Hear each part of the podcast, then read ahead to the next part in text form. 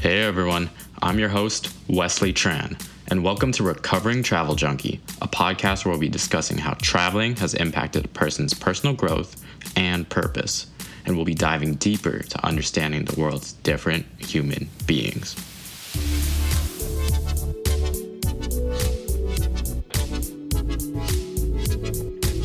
Welcome to Recovering Travel Junkie, and I'm Wesley.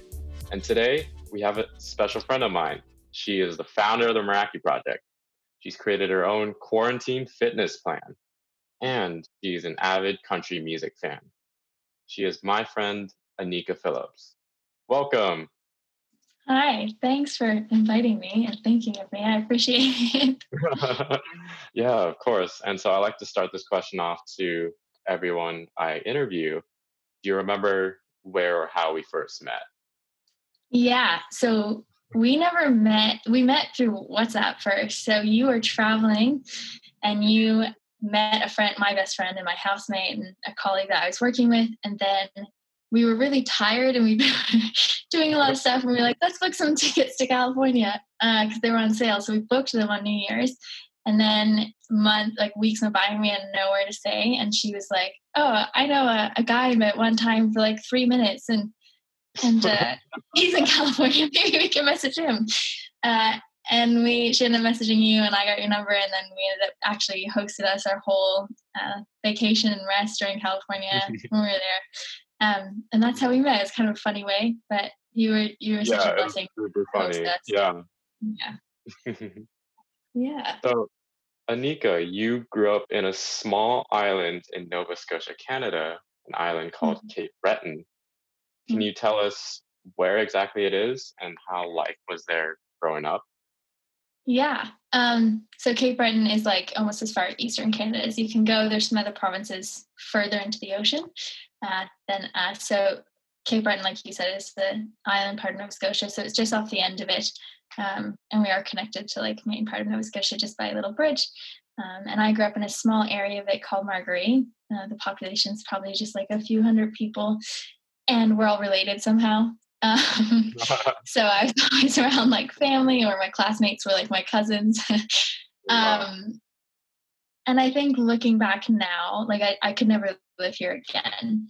Um, mm. but looking back Why now, I'm that? so thankful that this is where I raised. What, um, the world's much bigger, and I, I think mm. I've explored too much of it to come back to a very small rural place. Um, mm. But growing up, like you always around family and friends and thankfully like i've heard stories from friends who grew up in big cities and there was a lot of like drugs and alcohol abuse even at like young ages and i didn't even really know what alcohol was till i was like 15 or 16 oh, like wow.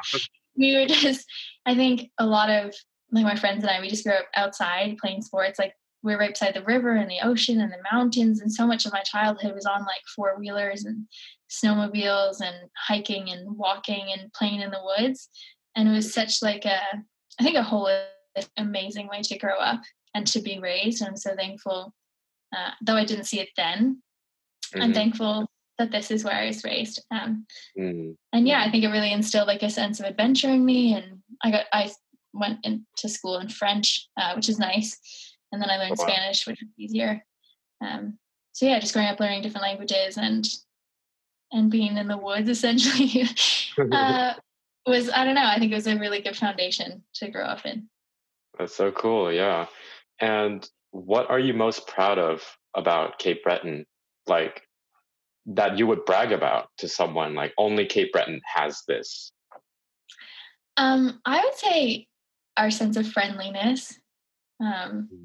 probably friendliness and nature. Like there's views and scenery here like I've never seen across the world but there's such a sense of like real community and people taking care of each other because you know my parents grew up here and my grandparents grew up here and their grandparents grew up here and everyone kind of grows up around each other and you know their parents and their grandparents and their sister and their daughter and their dog and whoever. But because yeah. of that you have a sense of like taking care of each other. Um, you know if someone's sick you make sure that there's food brought to them. If someone's in the hospital someone's ready to take care of that person's child. If um, just whatever it is there's such a sense of community and friendliness and um, though it's really rural and so far away from the world it's just got its own sense of taking care of each other and not because they want to get anything out of it but just because they love each other and they know each other. And even if you're not related, if you're in the community, you know your family. And mm-hmm. I have it's a sense of community like that that I haven't really experienced in anywhere else. And mm-hmm. I probably brag about. I love it. Everyone's so nice. oh, that is so cool. And yeah. so Cape Breton is known for their Celtic Colors Festival. Can you yeah. tell us about that festival? What goes on during that time? Yeah. So most of the settlers on Cape Breton Island, because you know, yeah, we're Scottish and Irish, uh, and that Scottish and Irish uh, culture was carried throughout the years. Um, so my mom's actually used to be fluent in Gaelic, and we have a Gaelic college. We actually have the largest community of native speaking Gaelic people in the world more than Ireland and Scotland. Um, yeah, and there's tons of fiddlers. I remember growing up um, and going to like a kitchen party. So on Sundays you'd have like a lobster boil and you'd go to someone's house and they'd have like a piano in their kitchen and people would bring fiddles and guitars and you'd dance. And that's just very much part of like like our culture. And I didn't even notice it growing up, but I see now that's quite unique. And so the Celtic Colors Festival is this 10 day festival um, where fiddlers essentially, but also like guitar players, um, and bands come from Ireland and Scotland primarily, and then all over Canada, any place with really a Celtic history. Mm-hmm. Um, and they come and they dance and they sing, and there's music and performances, and there's you know you you can learn to step dance if you want. There's dances every day, everywhere in people's kitchens or in halls, and then there's bigger events where there's like maybe 10,000 people gather for a concert. And then every evening, after all the concerts have finished across the island, uh, all the musicians come together and play until four in the morning at a big hall. And you can go and you can get a drink and some food and sit by the fire and dance until 4 a.m. And then you can eat pancakes and go home and start it again. um, oh, and it's actually, yeah, it's actually really fun. Uh, I was so frustrated with, with it when I was a child because they would come to like our school and I'd be like, it's the fiddlers again. and now I just have so much fun. Like I love to square dance. I'm horrible at it, but I think it's really fun. Um, and it's just so cool. Like I think mu- music is a, obviously a form of art and watching so many people come from different places and enjoy it and laugh and share and dance all day and people in all the communities across the island open up their homes and their wow. local halls and yeah that's, that's what it is and it's it's a lot of fun yeah, that's something unheard of for me as someone who's gone to a good amount of festivals is people opening up their own homes, inviting mm. them for food and dance and music. That is yeah, so you have to come one day. For a small town. That's on my list for sure.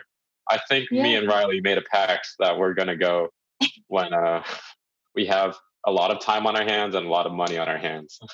yeah, it's actually like, well, if you like, if you came, you could obviously stay with us um, once again, like the Cape Breton hospitality, you'd have somewhere to stay.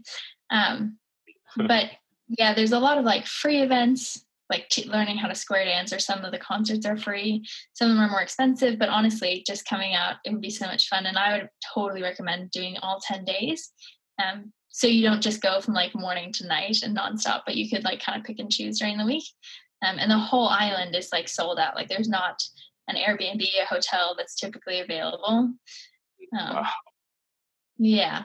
So I, before COVID 19, I was working, um, just helping my mom. She runs a resort. I was helping her with some reservations, and someone called to book during the Celtic Colors Festival. And I was like, oh, sorry, we're, we're sold out. And it was like January, and they're like, but it's in October. and I was like, wow, yeah, we're that's sold. crazy. yeah. And how many people come to this festival? Uh, honestly, I'm not sure.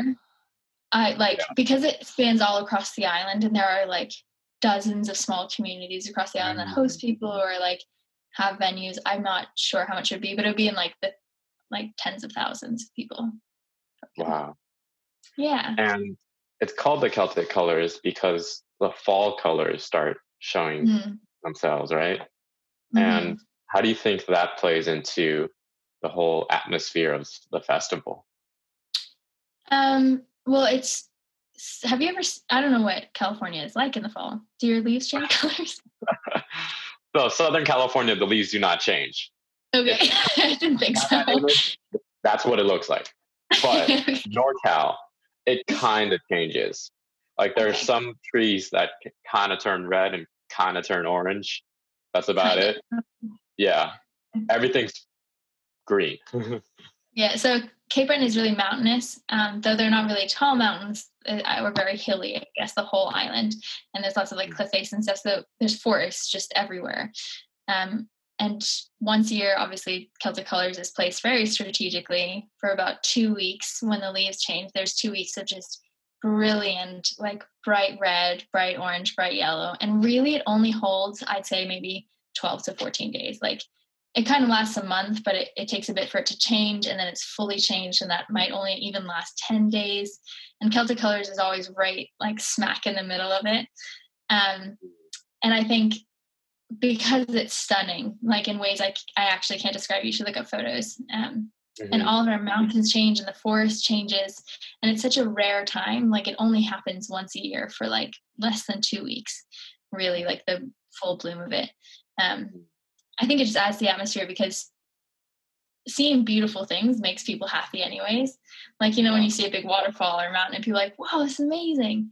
That's mm-hmm. what the whole mm-hmm. island is like for that whole period um, during Celtic Colors. So yeah, I think just combination of the music and then the scenery and it's so bright, even if it's raining, because everything's bright red and bright orange and bright yellow. Um, mm-hmm. it just adds to like the light and everyone gets excited because it's so pretty and it's so rare and yeah, I think it definitely that's how it would add to the atmosphere for sure. That's awesome. Yeah, because I remember my first experience of fall slash autumn was when I was in London slash uh, Wales. Just because California doesn't experience like every tree turning yeah. a different color, nor do the leaves fall, and so being in the fall time, they don't. They just stay there forever. And so it was weird walking around parks in London and seeing leaves on the ground because that was just never the thing in California. And it's just so awesome to for this fall time to fully flourish, especially where music is thriving and dancing mm-hmm. and it's just a joyous time to celebrate the beauty that's happening around you. Yeah, definitely. You have to mm. come someday. It's on my list. okay. I'll hold you to it. All right. Well, I plan on coming with Riley, so we are gonna go. Both of you come. so, Anika, I know you're so passionate about helping people and serving others. Where did this passion come from, and what made you want to just do it for the rest of your life? Um. So, like I said, I was raised like really rural um, which had its uh, pros and cons. I think the con, the negative side of it is that I was really unaware of the world, um, and I thought war was the thing of the past. I thought there was like World War One and World War Two and like Marvel movies. Like I didn't know that the whole world was going through life and love and death and, and a bunch of things. Like and I I think I was just so far removed from that. And then when I was about 15 years old, I was in grade 10, think, or yeah, um, an organization or a nonprofit came to our school and they were sharing about war and famine in East Africa and a rebel group at the time that was terrorizing many countries and many people. And I remember sitting where I was in my high school auditorium, and even though I like I grew up in a small community, it was we had like 13 communities in one school, so there's a few hundred of us. We're sitting in the high school auditorium, and I just tears were like streaming down my little 15 year old face. And I was so shocked that there was actually like war and displacement happening around the world and that it wasn't a thing of the past. And like I said, I just grew up really ignorant of that um, or protected, depending on how you see it. But I remember looking around like my high school auditorium and looking at my classmates and being like, if this is happening, like we have to go do something. We have to go do something like now. And obviously, at 15, I had no idea what that was. It was the first time I'd ever heard about war really happening today. Mm. Um, but it really, I think, shook my heart. And I knew the people that were presenting to us, they were working primarily with, well, they worked with a lot of people, but with children was their main focus. And I just discovered and learned through them that, obvi- on, well, obviously, but the majority of the time, the most the people most affected by war are, children and millions of children were fleeing for their lives and that really upset me um, it just really i think shook me like i said and I laid in bed that night and cried and didn't sleep. And I think I was so disturbed by it. And so, like, I just couldn't understand that if people were hurting, why we weren't helping them. Um, but obviously, also at 15, you know, I had no skill set, nothing I could do. So in high school, I just fundraised money for that organization to the best of my ability. Um, asked people for birthdays or Christmases to donate money to them instead. Um, mm-hmm. And and then when I graduated high school, I went to Uganda to to volunteer, which was the country I'd heard about at the time, and the war had since passed, and you know the country was recovering from it pretty well, but there were still lots of kids hurt and displaced by it. And at 17, 18, I still didn't know how to help. It was a young, ambitious, passionate Western woman saying, like, just let me help somehow. Um, so I don't think I necessarily helped in the most constructive ways, but that's the first six months I spent there, I think taught me a lot, um, opened my eyes to a lot. But yeah, that's probably where it stemmed from. And mm-hmm. my also my mom is like the most generous, kind human. And my whole life, even like there were moments where my family struggled like to pay for food or clothes. Um, and I don't think I really noticed when I was a kid looking back, I can see the gaps where sometimes we really struggled financially, but my mom's first priority, even when we had nothing, was to still give stuff away to other people who she thought needed it more, whether that was food or a spare t-shirt or whatever it was or cash to someone or some food bank or something.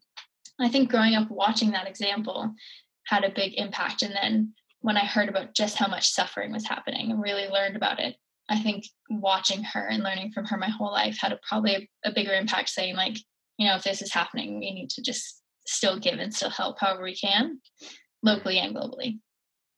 Wow, that's awesome. And I know one of the most impactful places that you were serving was in Peru, serving at an orphanage there. And can you tell us what that experience was like? Yeah. Um, so I was I spent six months in the Andes Mountains. So I was what nine hours into the mountains, um, and it was just a home for abandoned children. There was only fifteen of them, um, typically, it kind of fluctuated. It could be 14 to 24, really. And mm-hmm. I think I was still young. I was 19 when I did it. And once again, just heard about that children's home and what they were doing, really wanted to be part of it. Um, and so a lot of my days, if I'm really honest, like nothing glamorous happened. I think sometimes when we serve abroad, especially, um, and if I'm honest, just from a Western perspective, when it's people of maybe another ethnicity or culture, we think like, oh, you know, just take a picture, go to something flashy, and we've accomplished something. But I think what Peru really grounded to me and taught me, I didn't do that much. Like I helped farm. Um, the cook of that children's home, I quit the day before I got there or the day I got there. Um, oh. And I've like never cooked a meal in my life, not really. um, but all of a sudden, I was cooking and preparing, helping prepare meals for like 24 people three times a day. And Peruvian cuisine is very uh, there's a lot that goes into it. and um, mm-hmm. so I helped uh, farm as best as I could. I, you know, would walk the kids to and from school, help like prep and cook. And then the people who oversaw the orphanage, they had a little nine month old girl. So I primarily looked after her really a lot of the time. And um, I think it was very much God's timing. Everything kind of lined up. Like it was the perfect time for me to arrive, the cook to quit, and them to really need a babysitter. um, wow. And then I worked helping teach some of them English.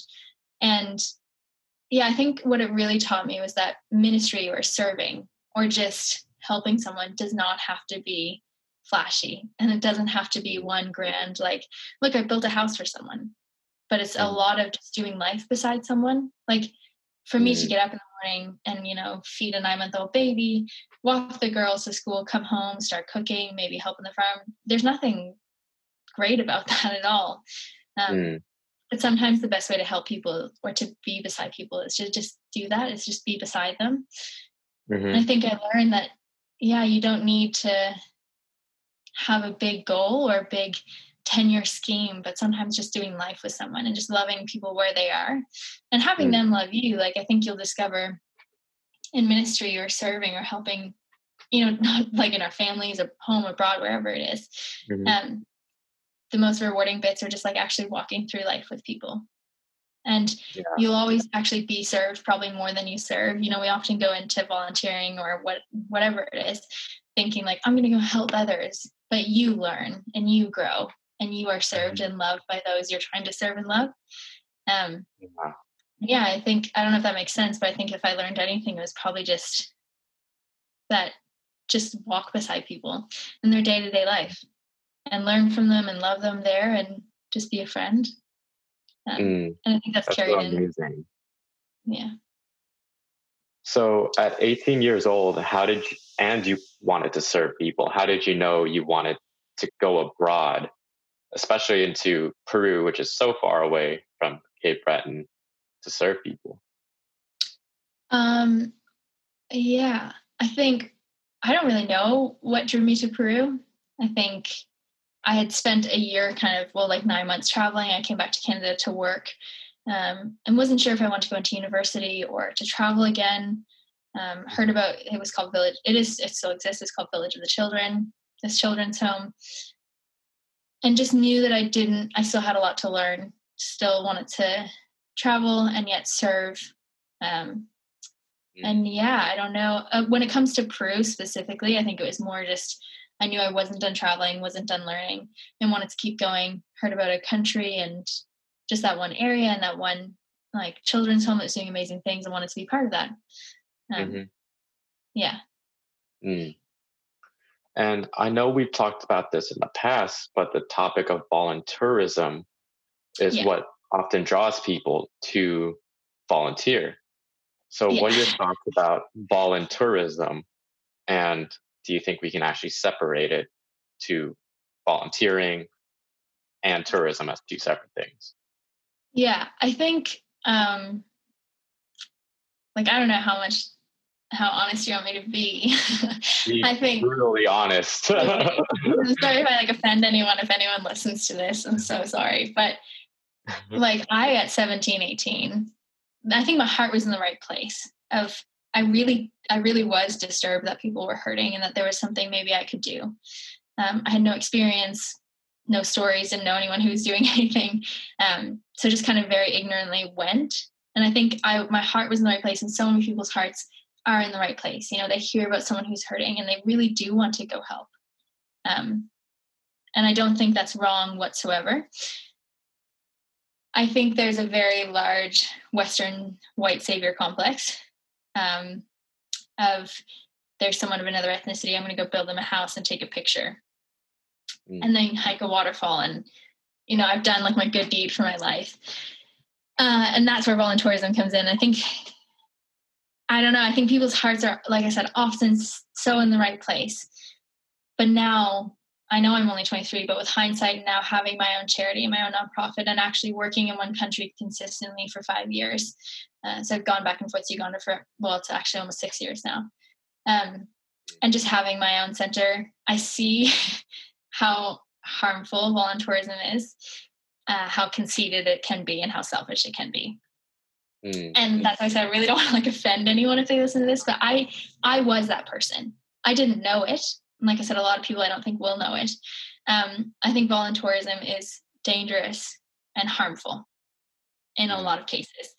And charities often say like, come volunteer for us for a month. You know, like I see ones in Uganda who will say, or nonprofits that will say like, you know, you pay 400 US dollars for your rent, which that rent is probably like 50 US dollars. So I don't know why you're paying that much. Uh, and that's why they do it because they need income. And if they give you a hammer and a nail or give you a child to sit on your lap for a day, like you feel like you've accomplished something, but they've gotten the funds they need to be supported. And that's harmful on that nonprofits part as well. I see that and have witnessed that in dozens of nonprofits.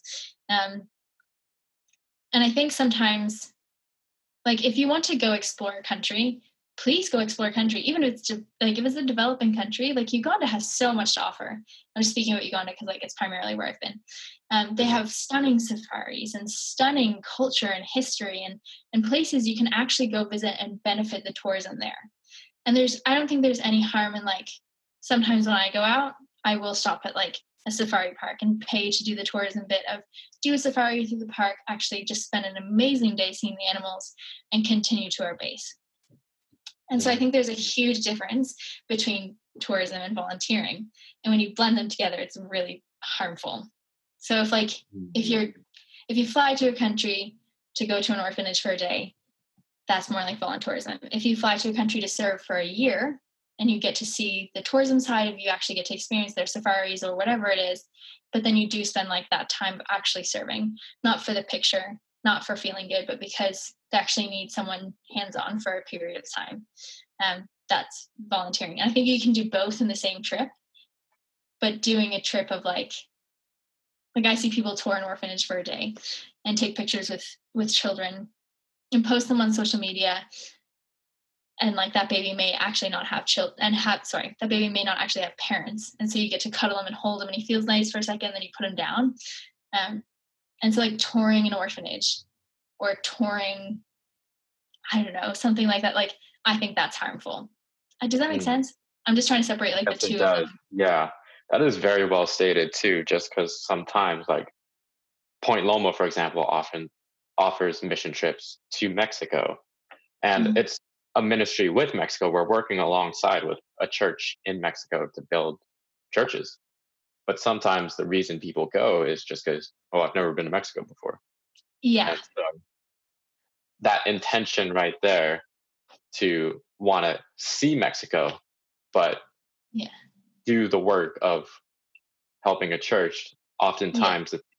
don't blend together and actually has harmful results because of it yeah for sure like i um i've had someone say to me he said oh you know i i heard you were now missing a person for one of your projects in uganda i'll come out for a month and i said oh, okay well like why what's like what's your motivation and he said well i've never been to africa and i said mm. okay like if you want to explore the continent of africa um, or if you want to explore uganda please go like they like Uganda and countries across Africa have such a rich culture and history. Go explore them. Go camp and do safaris and take friends and do stuff like that. But do not use refugee children to do it, to see the country. Like that's not your way to see or support the country. If it's to actually see the country, you know, just like you just said. And so I think sometimes it's like, and they don't, you know, people at Point Loma, they probably wouldn't even mean anything harmful by saying like, I've never been to Mexico. I want to go to Mexico. It seems like a beautiful country and I'd love to serve as I do it. But I think it's just checking in on like, what is my motivation? Do I really actually want to build a church or do I just want to go to the beach? And then figuring that out for yourself. And that's something that everyone has to assess in themselves, you know? Mm-hmm. Um, yeah, that's I, very well said. Yeah, everything you've just said about volunteerism is just that's such a great perspective on it. And let's transition into your time in London, how that mm. city has impacted you.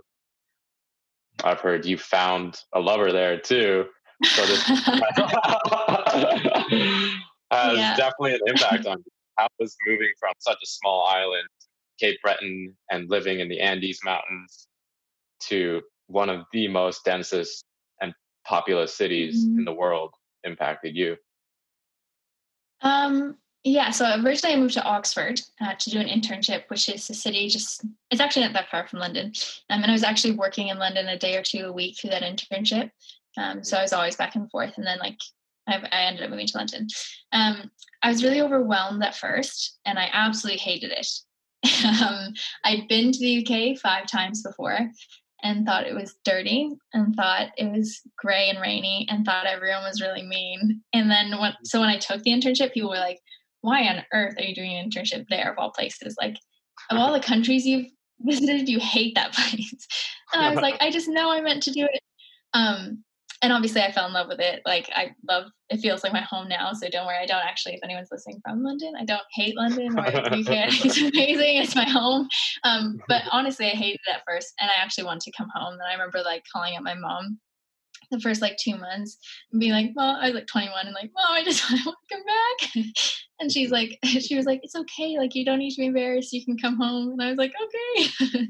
um, I think it was like yeah, it was really populated. There's a lot of people everywhere, which when you live in a town or you're from a town of just like a few hundred people, um, and even going like into Peru and Uganda, like you said, in the mountains and in villages, like going to a city of millions of people, you're like, there's people everywhere. And why does it smell like that? um, but I think what I really like, what's a big thing that I've learned from being in the UK and being in Europe in general. Um, I love that the rest of the world is at your fingertips. Um, so mm. working in East Africa, it's really easy to travel back and forth. Uh, I can go to Barcelona for the weekend, which I've done, or Ireland, or wherever, and that's amazing. And you can go. So I've gone to Amsterdam for the day before. I went at like six in the morning, came back at like 11 p.m. and just went to like museums. Wow. Um, but I thought it was so amazing that countries could exist so close that had different cultures and backgrounds and languages that you could learn from. Um, mm-hmm. In a small town, everyone has the same mindset here. Uh, or often they have mm-hmm. the same mindset. And it's very narrow minded. Like I said, I didn't know war existed until I was 15. uh, when yeah, you're in wow. somewhere like London, I'd say it's almost every country in the world is there. And people who are different than you and have different faiths and interests and languages and backgrounds and way of thinking, like you can't be narrow minded anymore. And so it really opened up my mind and perspective. And you realize like your way is not the only way of life. There's so much to learn from and see around you. And then also, I think Canada and America, I mean, you can say yes or no if you agree with this, but we focus so much on education. Like, unless you have eight years and a master's degree or bachelor's degree, whatever, you can't even become like a secretary. Like, it's just impossible. Like, you need to spend hundreds of thousands and go bankrupt and broke until you're 50 just to get a degree that you could have done without all that. And uh, not every, like, I mean, like, nurses and doctors probably go to university, but I mean, in many cases, um, we just I think we almost overvalue education in the form of a classroom. And mm. in the UK, I did a lot of jobs and have been offered like project managing positions. I got to start my own nonprofit there and had a whole base of support. And people didn't care that I had I didn't have a degree. They cared about my experience, um, about what I could actually do with my hands, about what I could present to them and what I could pull off. And it wasn't about, you know, here I would never be offered a project managing position in Canada, like never, not unless I had a degree of some form. Um, or yeah, or an administration position. And yet I have been offered that because of my experience. And it makes you feel like, I don't know, I think just sometimes in North America or Canada the US, we overvalue education, like I said, in the form of a classroom. Because mm-hmm. it's not the only way of learning, I don't think. Like mm-hmm my own opinion, I don't think you just learn in a classroom. You learn by traveling and working and learning from other people and actually getting your hands on and messing it up and then trying it again and again and again and working your way up. And the mm-hmm. UK really values that. Um, you really can work your way up. And, you know, here I, I've talked about starting a nonprofit before in Cape Breton and people would laugh and say it's impossible. And now, you know, a year and a half into mine or less than that, we have 122 kids in our program and a whole basis backing wow. us in the UK without any degrees or anything like that. Um, wow. And I think that's been a big learning and encouraging thing for me. And it's been where I grow and flourish. I think because, wow. a large in part because of that. That is so amazing. And can you tell us how the process was starting this nonprofit and just taking it off the ground and into Uganda? Yeah. Um, I don't really know. I think mm-hmm. I'd finished my nonprofit, or sorry, I finished, sorry, I finished my internship and I was offered possibility of a job of working in Australia or in France and it, through them. And I think I was really excited. It was really amazing and unique. And, and yet it just knew it wasn't what I was always passionate about. Like since I had been 15, I'd always been so focused on meeting children displaced by war and aiding them in the most respectful and uplifting way I could. Um, and so then, yeah, prayed about it and knew that it was what I was meant to do. And then I was like, okay, great. So I declined the jobs. Um, and then was like, what do I do now?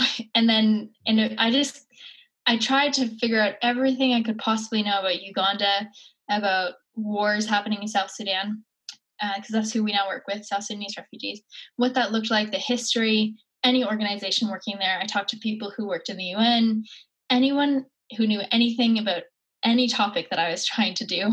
I just asked mm. people relentlessly. And I went down a billion different avenues and I spent hours doing things that never even helped. But I just dove forward trying to learn first. Um, mm. And within a few months, I had a small team. I had approval from the Ugandan government to go in and have a pass into the refugee camp for a month. I had a school to partner with us an orphanage to partner with us, and I had private funding. Um, and wow. I honestly, it was just like relentless. I was working a full time job and then I would stay up all night just trying to plan whatever I could. And if I'm really honest, like I think it can, for me, it was that God opened every door for the right timing. And because it was the right timing, it worked. Um, mm. Those months, like looking back, are kind of a blur. Honestly, I would work all day and then get on a bus to London because I was still living in Oxford. My friend and I would, like Ellen, we would work all night. Mm-hmm. Um, yeah, and then we we did our pilot project uh, with the hope of we went in not being we didn't want to go in and be like you're a refugee, let us help you, because people whether they're displaced or not still have dignity and have more experience than you. Like I'm 23, so I'm not going to walk up to a 50 year old who's fled from war and taken their children and survived and rebuilt and say like you're poor i need to help you um, because that's often the attitude toward refugees. And i knew that they were far more intelligent and educated than me and their circumstance was far beyond their control. And i just wanted to know what resources they had and how we could possibly empower them with what we had and work together. And so that's all we did for a month.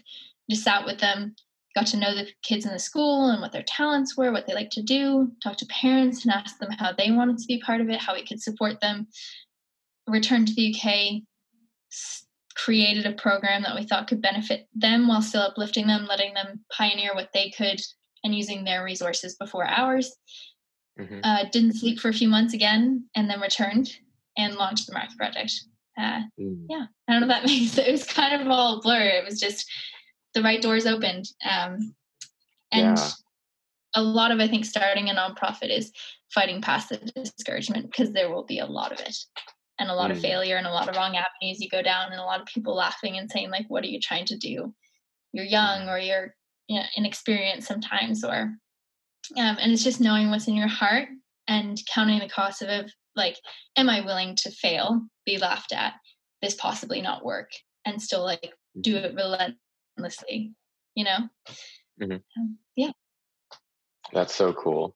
And can you describe to us your experiences in Uganda? Like, I know at least when you started the nonprofit, you just your first trip was just to build relationships with the people there. How did you mm-hmm. build relationships with the people there? And then second trip was to actually provide them with the needs and services. Yeah. Um, so how we built relationships, I think primarily when you come in from another country, whether you want to or not, you have a sense of status. Uh, whether you impose that sense, people are going to think that you know you're rich or you're here to fix things, and that's just how it is, unfortunately. Um, so we went in very much saying like we're not here to do anything for you. Um, we know what's happened in your country. So we had a school through a long story of connections. We had been connected with a school and refugee camp, like I said, who had who had allowed us to come and visit. And they said we could come into the school every day, just sit in their classrooms, watch how their class was done, and interact with the parents. Um, so that's what we did, and we just said people would say frequently like, "Why are you here? Why are you here? Why are you here?" And we mm. they were Christians. It was a Christian school, and so we said, you know, we're Christians as well, and we heard about what happened in your country and what's happening, and we heard about your resilience, about how you built the school with your own rations and your own money, um, and we think that's really amazing and we just we wanted to come and and just sit with you and say like we heard about it and we love you and we want to pray for you and be with you and i think just taking away that like sense of there's often a sense of disempowerment when it comes to refugees um, but giving them the sense of dignity and saying what's your name you know what did you do in your country what do you like to do what are you proud about and not asking a refugee or someone who's been displaced like what's your story because we always say that like you know, what's your story? And when we say that, we mean like, how were you displaced? But their story and their mm-hmm. lives are so much more than that. You know, they were raised and went to school, and like the the principal of that school had, got his master's degree in teaching in India, and he's just wow. an amazing man. Yeah, and he owned land and farms and amazing, amazing man. And so I think it was just like that. How we built relationships was, you know, just to sit with the mothers as they cooked and prepared for the kids' lunch and say, "Could you teach us?" Um, you know, could you teach us some of your language? Could you teach us how you cook? What do you like to do? Um, what do you think your kids like to do, and what do you think your kids need? Um, and then letting them talk more than you talk. Mm. and then just playing with the kids a lot. You know, kids love to play. Uh, and they have so much energy, so just playing with them whenever we could, and mm-hmm. never saying. Hopefully, I pray we never once made them feel disempowered, um, and just wanted to know that regardless of you know the fleeting part of their story, they had a whole life story, and we were interested in that. Um, mm. And we believe that they could help their kids better than we could, and that's that's why we wanted to hear from them. And then implementing it was a lot of still relationship building, saying what we had thought of implementing the program we made up and asking continually. I remember asking because I would meet with parents in like groups of three. It was like African time, so we would like I'd be like, I'll meet with the parents at noon, and some parents would come at like 5 p.m. it was close enough. Um, so I was always meeting with kind of smaller groups of the parents and just saying, hey, this is the program we thought we're trying to implement it now. Would you come into the classroom and see? Um, is there any part that you don't agree with? Do you think this is good for your children? Do you think not? Because if not, we're not going to do it. And I remember two of the mothers, ones when I was meeting, it was just two of them or three, and they started to cry. And I was, we had to have a translator, obviously. And I said, you know, why are you crying? And it was the principal of the school was translating.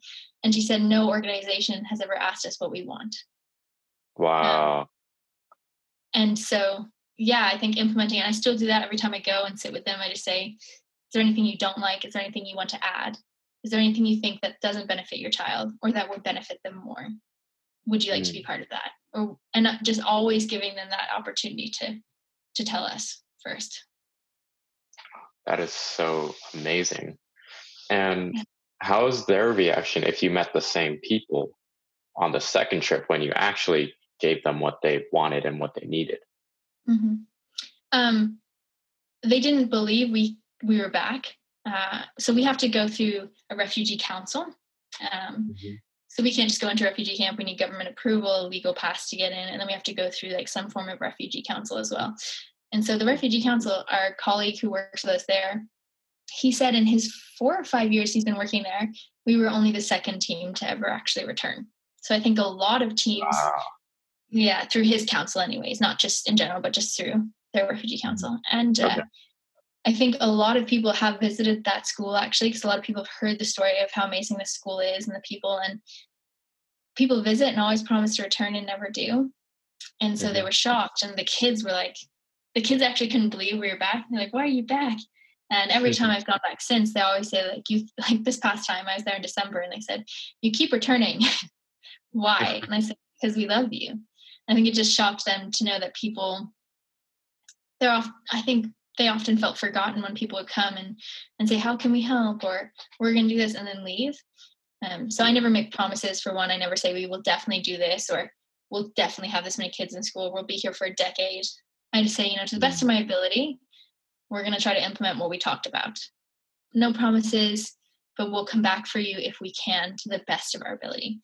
Um, and people are really shocked, and I think they feel really loved, especially as Christians, when they say, when I say, you know, our churches are praying, or people are donating, or people are supporting you from afar. Um, it means a lot to them every time. Mm. Wow. Yeah. And so, kind of just some final questions.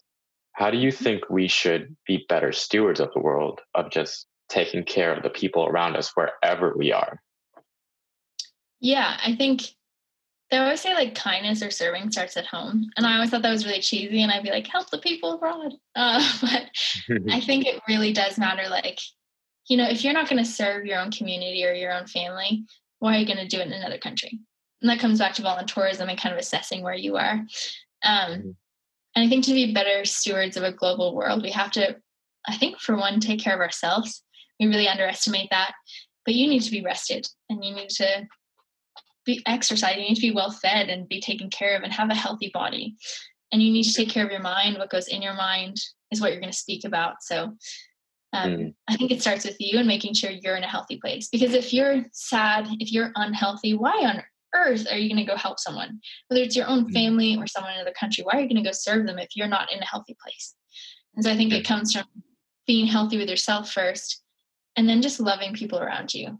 Um, mm because could you imagine if the world was just full of healthy people like i don't think there would be wars and i don't think there would be displacement if we could all be healthy and kind i think the world would change drastically and so while i do definitely think when it comes to great great need and suffering in our world whether that's in our own country or backyard or wherever we need to mm-hmm. address that we need to show up for that and we need to see it and not ignore it um, mm. but if the world was just full of healthy people we'd be a lot better mm. i don't mm. know if that's a fair answer it's a pretty easy one but i'd say it starts with you like we could all just be the best versions of ourselves it's mm-hmm. going to have a ripple effect mm.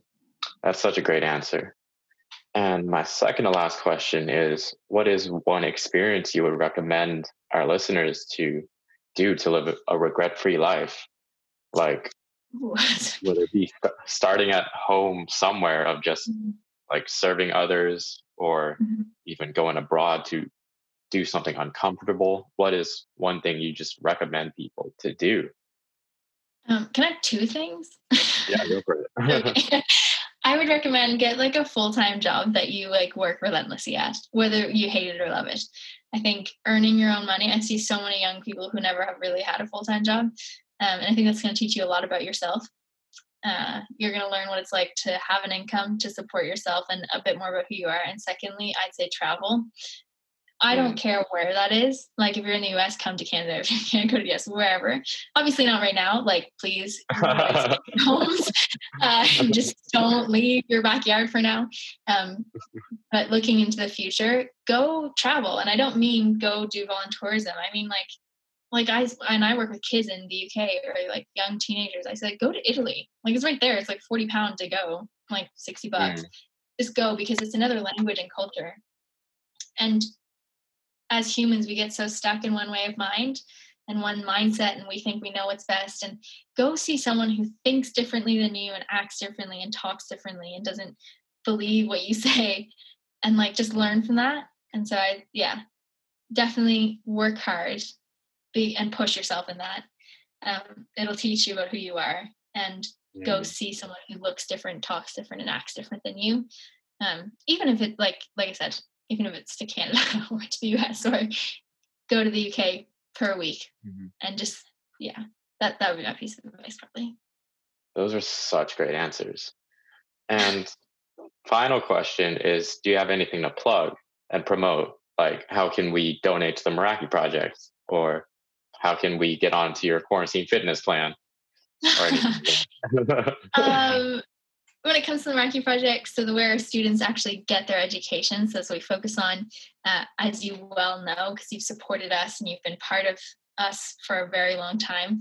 But the students in their art programs make bracelets with their own patterns and colors, and then that bracelet pays for their education. So a really amazing way, 100% goes back to them. So a really amazing way to support that is to buy one of their bracelets because you provide education for them. Um, fitness just get off the couch. Like you don't have to start a big like relentless fitness plan. Um but like even if it's going for a walk or doing jumping jacks or just do something because mm-hmm. physical exercise is definitely needed right now yeah. while we're all in our houses. Um but yeah that's it. Yeah. Thank you so much for coming on to my podcast anika. It was so great catching up with you and hearing all your stories about these different places and you serving people. It was just truly amazing. Oh, thanks for having me. I really appreciate it. Hey guys, it was so amazing listening to Anika share her stories of serving people all over the world. The topic of volunteerism hit me hard. It made me reflect on whether my actions are really helping people or hurting them. I now know the difference, and I still separate the two. I focus on doing ministry work here in the US because we still have people who need help. And I speak English. And whenever I travel, I just simply want to meet people there and learn its culture and embrace it for what it is. So be sure to follow Recovering Travel Junkie on Instagram, TikTok, Twitter, Facebook. Catch us next time wherever you get your podcasts. See ya.